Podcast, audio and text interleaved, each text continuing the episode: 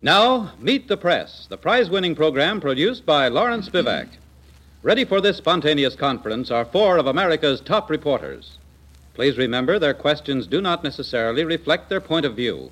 It's their way of getting a story for you. Here now is the moderator of Meet the Press, Mr. Ned Brooks. Welcome once again to Meet the Press.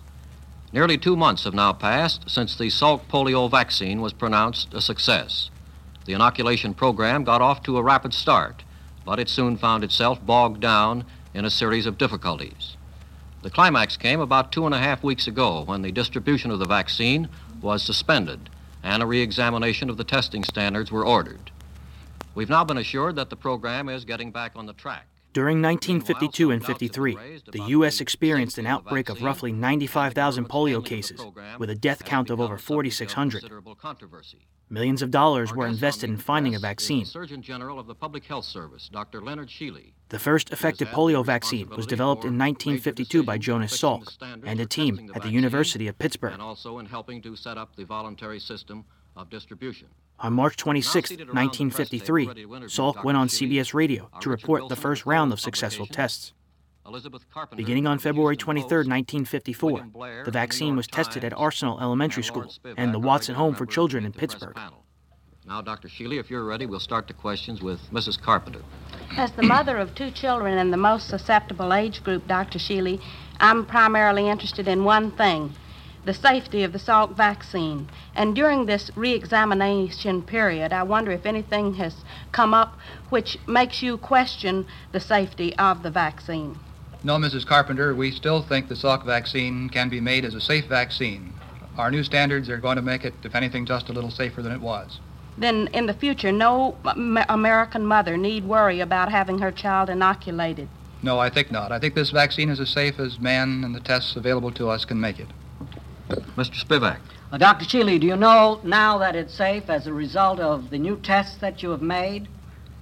Yes, the new standards uh, should assure that the tissue culture tests will give us a degree of accuracy that should, ass- should assure that the vaccine will be safe. Well, now, Dr. Uh, Scheele, those standards haven't yet been tested on any large number of children. They're still pretty theoretical, aren't they? Jonas Edward Well, I would say Salk was born on. October Uh, 28, we know, for 1914, in New York City. So we call them old standards. The eldest son to Russian Jewish immigrants, he earned a medical degree from NYU's School of Medicine in 1939 and became a doctor at Mount Sinai Hospital. Safe, but they weren't safe enough so that you would continue In 1942, he went to the University of Michigan to develop a flu vaccine. we had an experience in one He soon became assistant professor of epidemiology. gave us reason to pause. Five years later, said that, we he was appointed director of the Virus Research Laboratory at the University of Pittsburgh School of Medicine.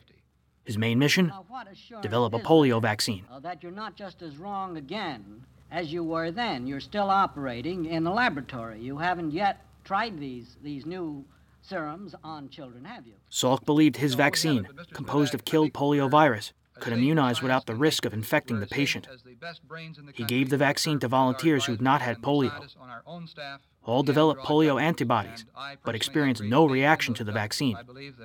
I believe that Dr. Salk and the other men who have served us as con- who are serving us as consultants uh, understand this pro- these problems well enough to be able to give us good advice. In 1954, national testing began on 1 million children.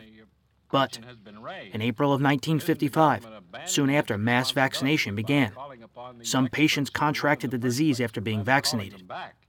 These vaccines were manufactured by the Cutter Pharmaceutical Company. In response, the Surgeon General yanked all the vaccines made by this company from the market. Soon, the Wyeth polio vaccine was also reporting to paralyze and kill several children. It was discovered that some vaccines made by these two companies had not been properly inactivated, more heads are allowing live to polio virus into more than 100,000 us worthwhile to doses. Use these skilled scientists in reviewing the materials and uh, giving us advice on what we should do. The next month, the National Institute of Health and Public Health Services established a technical committee to review all polio vaccines. The problem was quickly they- remedied. They may, if they wish to, go out and visit plants. On the other hand, we hope to have uh, a number of men who will be visiting plants uh, rather frequently in the future, who will be reporting their findings to them from time to time. Now, are these uh, experts also going to try to find out what happened to the uh, vaccine that went bad, the lots that uh, were manufactured out in California? Yes, we have been discussing our findings in that situation as we have them to date, and we will be discussing the total of our findings uh, with them prior to making our report. Now, have they found any live virus in any of the vaccine that was given to date? In the two years before the vaccine, the average number of polio cases in the U.S. was more than 45,000. By 1962, that number had dropped to 910. We're still studying that. Is it possible for a live virus to be transmitted by air? Jonas Salk purposely Uh, never patented it the vaccine possible, or earned any money from his discovery. plant And with proper techniques, it shouldn't be so transmitted. Did this plant have proper techniques? Uh, until we have our full report, Mr. Blair, I, I can't uh, give you fragments from it. Uh, I'm still awaiting the full report from the National Institute.